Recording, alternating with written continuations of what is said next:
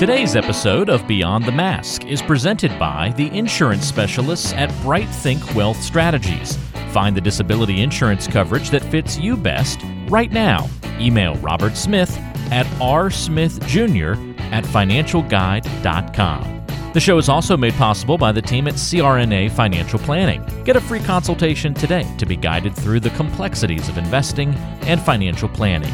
Just visit crnafinancialplanning.com. And don't forget, listening to our podcast can earn you Class B credits. For more information on how you can submit them, check out the CE Credit tab on our website, beyondthemaskpodcast.com. Hello, everyone, and thanks for joining us for another episode of Beyond the Mask with Jeremy and Sass Clinical Edition. I'm Sass Elisha. And I'm Jeremy Heiner. So, in these episodes, we are going to talk about clinical anesthesia topics. And we'll talk about the management of different cases, pharmacology sometimes, critical events, and we're going to do, we're, we're going to focus on the most up to date topics and do it in a power packed, concise episode today we got something special. We're going to talk about a crisis of malignant proportions. So, we know. How do you come up with these these titles? I don't know. We know your time is important, and we want to make sure that it, the time that you spend with us is valuable. So take some deep breaths and preoxygenate yourself because it is go time. It's go time.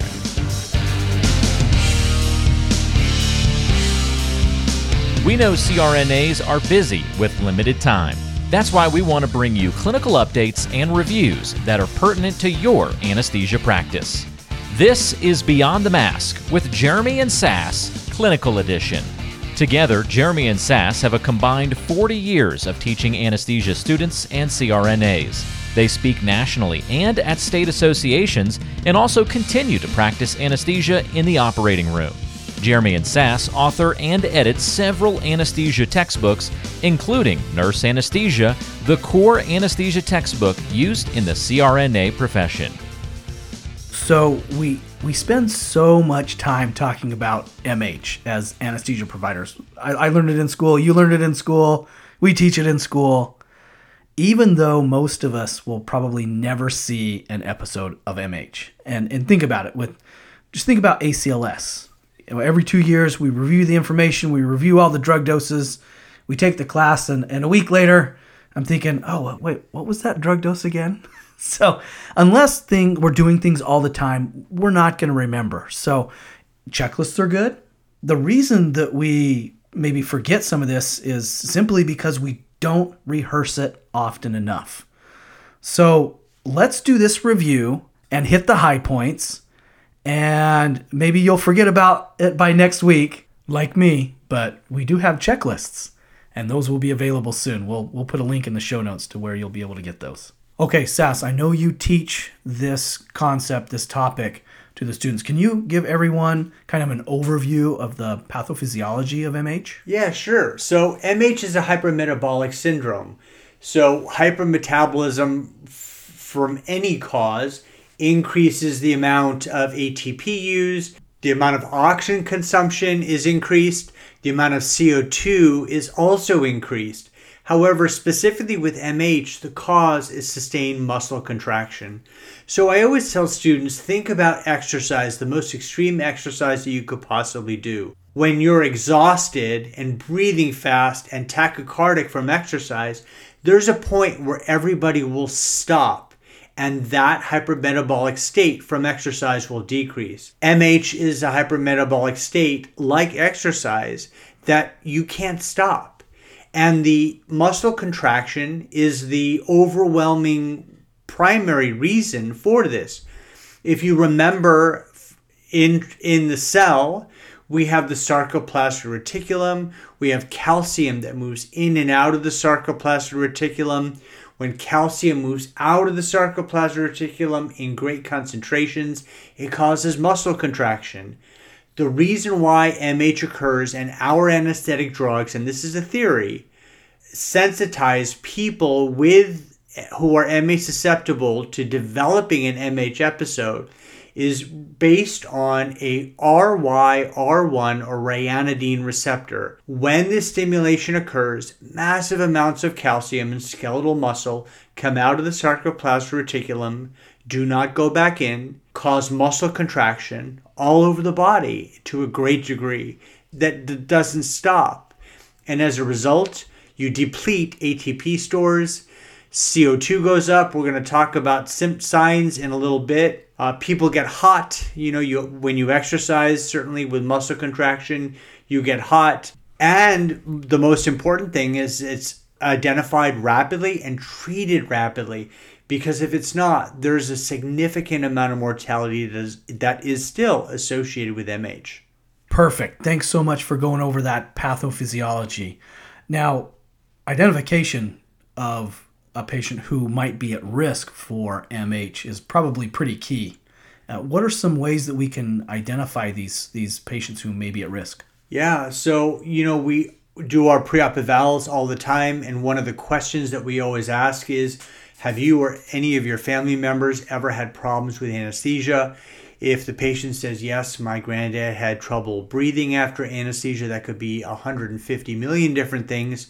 However, what happened what would happen if the patient said yes, I had my father got really hot after anesthesia and they told him it was caused by the anesthesia.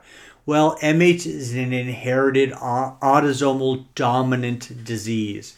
If children, parents, or siblings of a person who does have the genetic susceptibility for MH, they are at 50% chance of inheriting that MH susceptibility.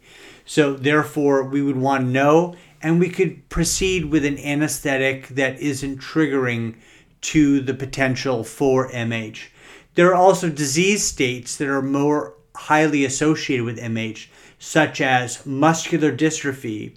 Specifically about muscular dystrophy, we've learned uh, way back in anesthesia school, and it's a typical board or test question about Duchenne muscular dystrophy.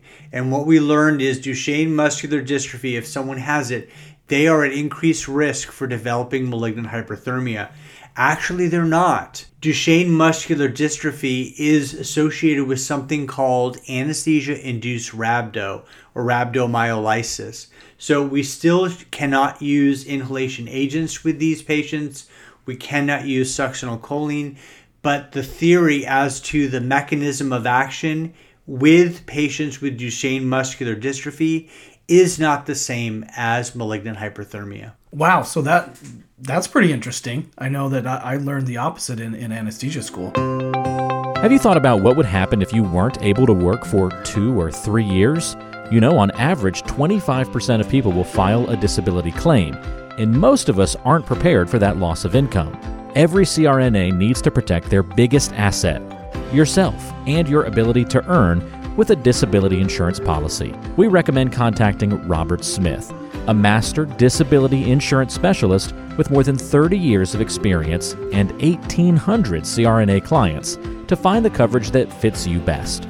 The best way to do that is to send him an email at rsmithjr at financialguide.com. That's rsmithjr at financialguide.com. Or call him at 504 394 6557. How do we test for patients who might have or might be susceptible to malignant hyperthermia? Yeah, so still a test question, board question, and practical information for clinical. The gold standard is still the halothane caffeine contracture test. Um, it's not done in very many labs in the United States. However, it is still thought to be the gold standard. And there is also genetic testing now.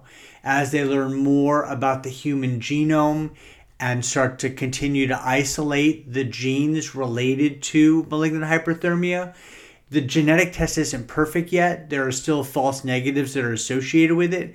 However, in the future, I think it's going to be pretty accurate in terms of being able to determine if someone is MH susceptible. Great, great.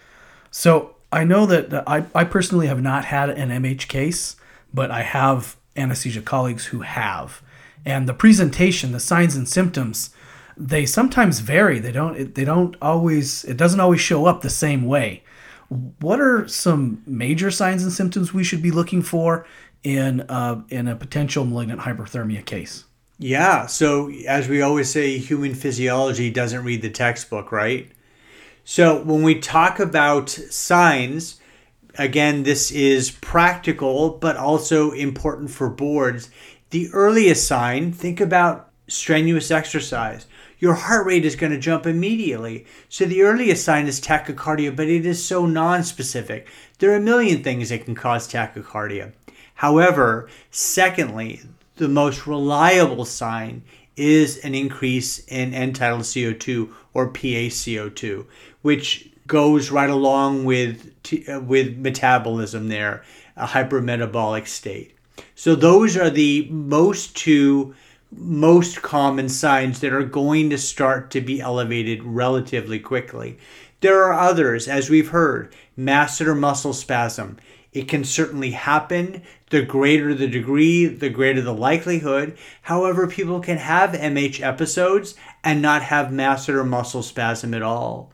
Myoglobinuria from muscle breakdown, certainly a fever, and lastly, muscle rigidity. The reason that MH is difficult to diagnose sometimes is because there's enormous variability in terms of the presentation, like so many things in anesthesia and related to the human body. So it would be pretty easy to diagnose if the CO2 started climbing five millimeters of mercury every minute and the temperature started to increase one degree centigrade every five minutes. But many times that's not the case. So the onset and the severity of signs are, are, are highly variable. And most likely, if someone's going to have MH and develop MH to our anesthetic agents, it's going to be intra op or immediately post op. But it can happen as long as 24 hours after an anesthetic. And then, one last crazy thing someone can have MH susceptibility, have a triggering anesthetic, and not develop MH. They can have one anesthetic, two anesthetics, and maybe on the third anesthetic, they develop MH. So, again, um, sometimes it may not be obvious as to what is going on. Okay, so bottom line, we got to pay attention always. And I, I, like that you're talking about how the presentation isn't always the same. So, uh, just for example, I had one anesthesia colleague tell me in, in the case that they had that was eventually diagnosed as MH, the patient had tachycardia. How many times are we in the OR where tachycardia occurs, and it could be for a variety of reasons. Now, they were trying to treat it, it didn't resolve, and then some of the other signs and symptoms came started coming along. The end tidal started climbing, and so on and so forth. And eventually, they got to the diagnosis of MH. Another colleague, it was it was started with the end tidal, just kept going up and up, and no matter how much ventilation, how how much they increased the respiratory rate, that end tidal just kept creeping up and then the patient had a masseter muscle spasm and that was really what what clued it in and, and, and diagnosed that particular situation of MH. But what about other reasons? I mean, we talk about differential diagnosis. Um, what do you tell the students? Yeah. Well, you know, front shelf and back shelf. So if someone becomes tachycardic and mildly hypercarbic, are you going to go, we're going to declare an MH emergency, pull out the dantrolene? Of course you're not. So, at the beginning of a case, maybe it's a laparoscopic case, the patient gets a little tachycardic and hypertensive. Nine, 999 times out of a thousand, what are you going to think? The patient's light. Yeah. You're going to deepen the anesthetic. Exactly. Okay, the CO2 is going up a little bit. That's from entrainment of CO2 into systemic circulation. What are you going to do? You're going to increase minute ventilation. However, when you do the things that are front shelf, and the picture continues to look abnormal. Like you said, the CO2 is going up. Okay, maybe the CO2 granules are exhausted. Maybe your FI CO2 is high. Well, maybe that's the because mm-hmm. But when you've ruled out all of the possibilities of what it could be, and it continues to get worse and worse and worse, you have to now bring in those back shelf diagnoses to say, what is making my end tidal CO2 continue to increase? And can we now correlate that abnormal finding with something else like an increase in temperature, which again, as we know in the operating room, people lose heat. They don't necessarily gain heat quickly. So, can we correlate it with another sign to suggest that it may be? And that makes so much sense. So, initially, in terms of differential diagnoses, we got to rule out the most common, the, the front shelf diagnoses. Once we've ruled those out, that's when we bring in the back shelf and think of these big ones like MH or MI or whatever it may be. Beyond the Mask is made possible by the team at CRNA Financial Planning. With almost two decades of experience, the firm guides CRNAs through the complexities of investing and financial planning. Schedule a free consultation today by calling 855 304 3748 or go online to crnafinancialplanning.com. Okay, so now we've talked about identification and we've talked about getting to a diagnosis of MH. Let's say we're in a case, we have a, a, a pretty good idea that this is an MH episode. How do we manage it?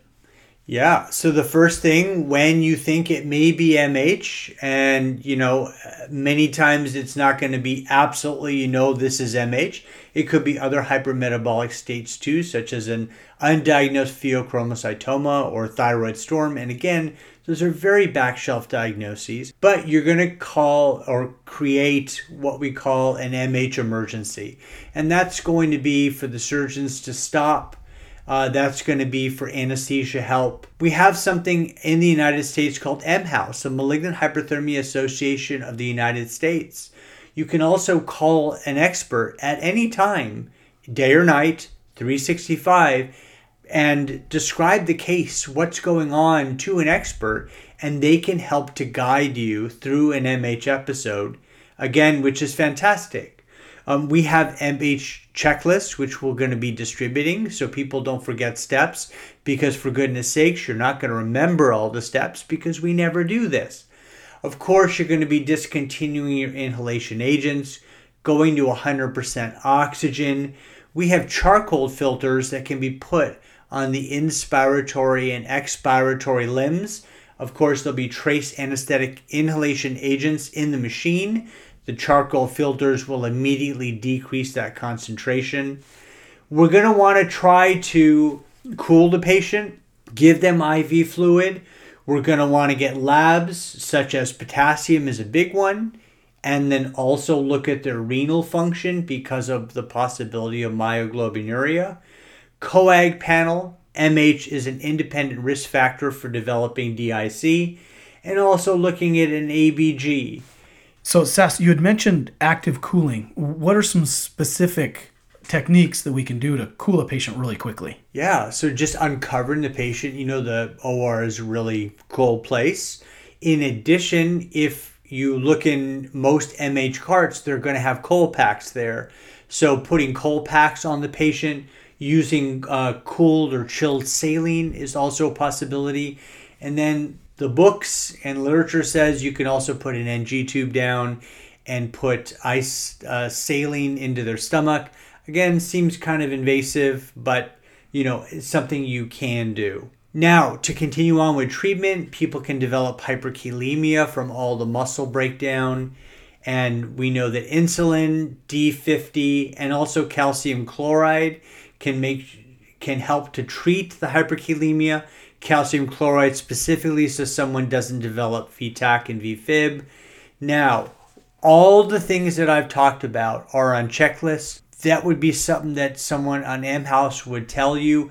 Everything we've talked about so far is palliative. We're treating the signs, but we are not treating the disease state and reversing it. There is a secret ingredient what is what is that? There is, and everybody knows it. The antidote to make this situation stop is dantrolene. The mortality rate. Uh, dantrolene came out, I believe it was the late 70s, and just so you know, I wasn't providing anesthesia at that time. However, the mortality rate before dantrolene was developed, was created, was about 80%, which is horrifying. However, these days with dantrolene, better treatment, MHAUS, the mortality rate from MH is about 5%. Okay, so now we got to know how does dantrolene work?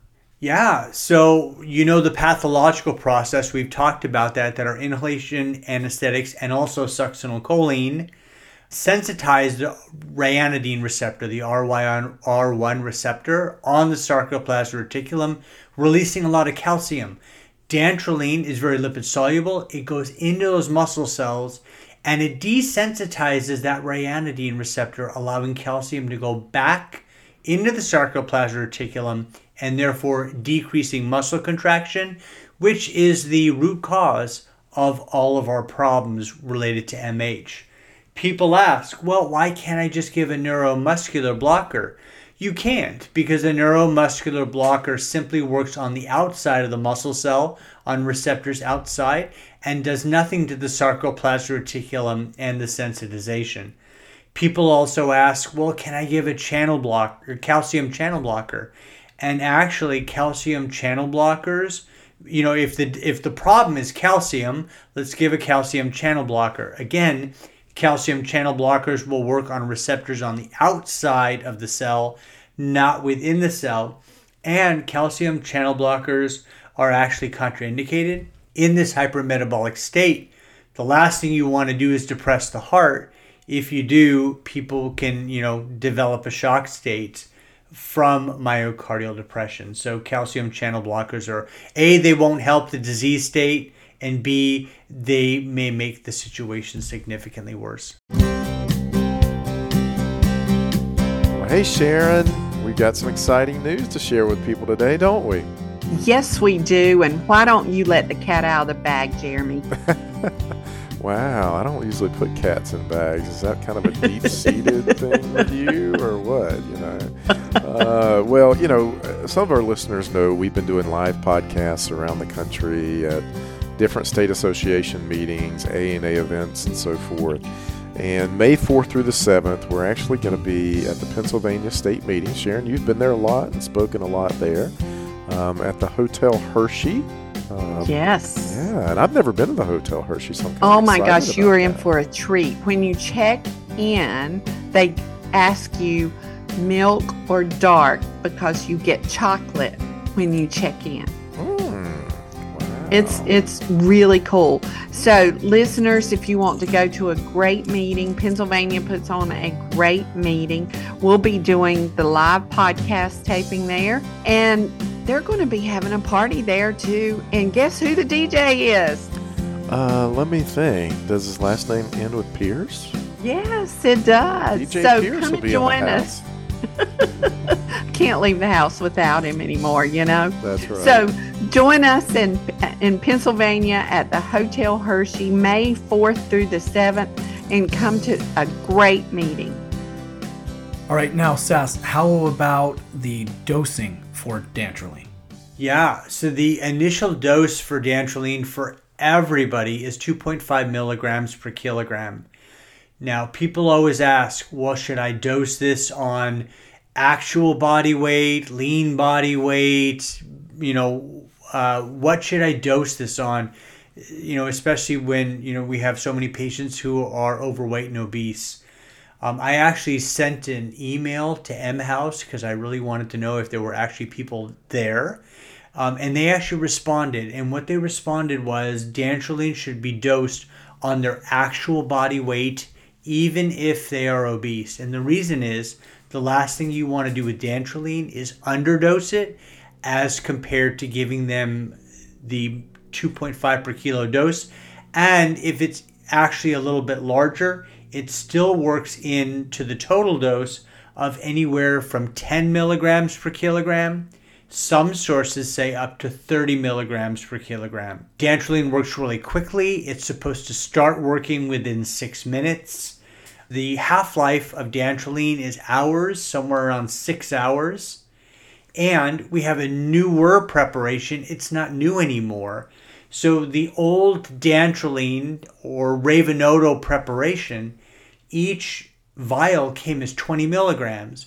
Well, if you're talking 2.5 milligrams per kilogram for a 70 kilogram guy, you're talking about 175, 180 milligrams. That's nine vials as compared to Ryanodex. In each vial, it has 250 milligrams. put five cc's in, and what you have is each cc is 50 milligrams, you can give them their loading dose almost instantly and have extra to go. So, Ryanodex and the big, big advantage of it is that you can give it really, really rapidly.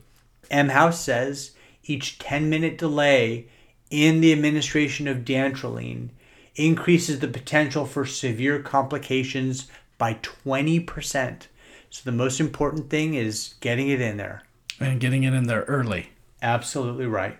All right, now we've treated, we've managed this uh, this episode of MH in the OR, and it's obvious that this patient is going to be going to the ICU. They're not they're not going to PACU. They're not going home. They're staying in the hospital. What kind of uh, instruction or how would the ICU manage this patient now now that they've had this episode? Yeah. Well, you know, 25% of people that have an episode of MH and that it's treated in the operating room with dantrolene will have a relapse within 24 hours. So, certainly, you can't be discharging these patients. They're going to stay in the ICU. And what is recommended, because that number is pretty high 25%, is that the patient continues to get dantrolene one milligram per kilogram every four to six hours, up to 24 hours, or as a continuous infusion of 0.25 milligrams per kilogram per hour for 24 hours. And then, of course, all of the ICU monitoring to make sure, and, and the blood work to make sure that our signs and symptoms are decreasing. Now, finally, let's finish this discussion of MH up with the potential complications that could occur. Yeah, so we've already talked about uh, renal failure and acute kidney injury. Um, that's not only possibly from the breakdown of muscle, but also dantrolene is hard on the liver. So if you were to give a large dose of dantrolene in order to, you know, treat the MH episode, um, there's the possibility that you know your liver enzymes may be raised. It would probably not cause hepatic failure, but it could, you know, you could see that in terms of liver enzymes. We've already talked about DIC, and that's a possibility. Cardiac dysrhythmias with a hypermetabolic state. You take a healthy 20 year old that gets MH, and their heart can take it all day, but you know, you get an older, sicker person with a compromised, you know, cardiovascular system, and they could certainly have an MI, they could certainly have a CVA. Um, and then also compartment syndrome and you think why in the world compartment syndrome? So compartment syndrome can occur because of rhabdo because of the breakdown of muscle that occurs um, if mh is not treated effectively and rapidly. All right perfect. Sass, thank you so much for this review. To all of our listeners out there thank you for hanging out with us uh, for this episode and, you know, word of mouth is the primary way that this podcast grows. So if you like what you're hearing, please consider leaving a positive review and sharing it with your anesthesia friends. Okay, CRNA Nation, that's it for this episode. Keep ventilating, and we'll catch you on the next one.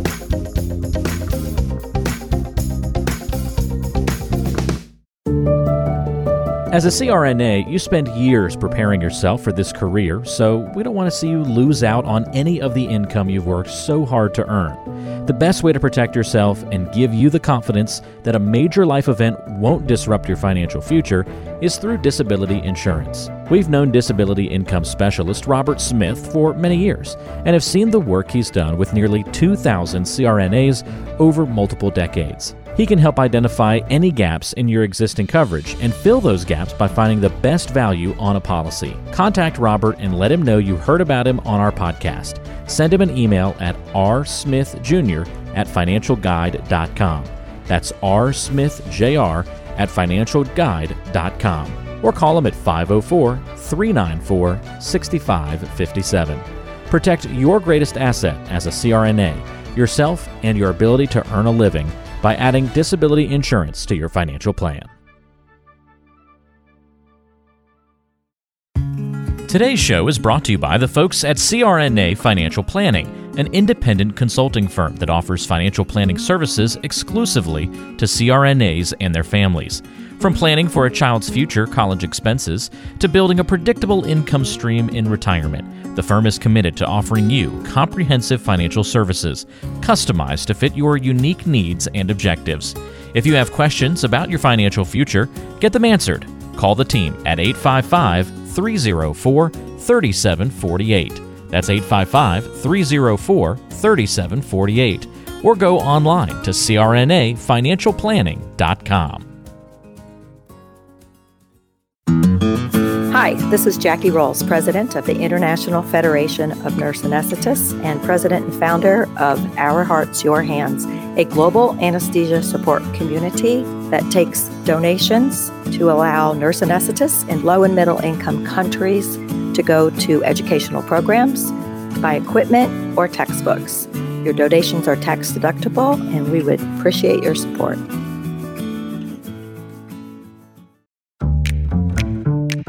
Be sure to subscribe to the show on Apple Podcasts, Google Podcasts, Spotify, Stitcher, and anywhere you like to listen to shows. Also, be sure to check out BeyondTheMaskPodcast.com. Each episode is posted there with a corresponding blog post, and we timestamp important parts of the episode to help you quickly get to the content you're looking for. Also, check out the special series section on the site.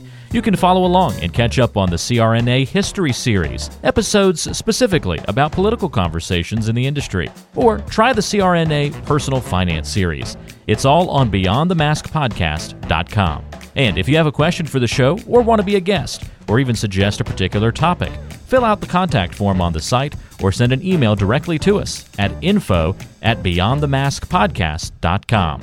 And lastly, let's take the conversation social. Check out our Beyond the Mask podcast Facebook page and Facebook group. Jeremy and Sass expressly disclaim any liability in connection with the use of this presentation or its contents by any third party.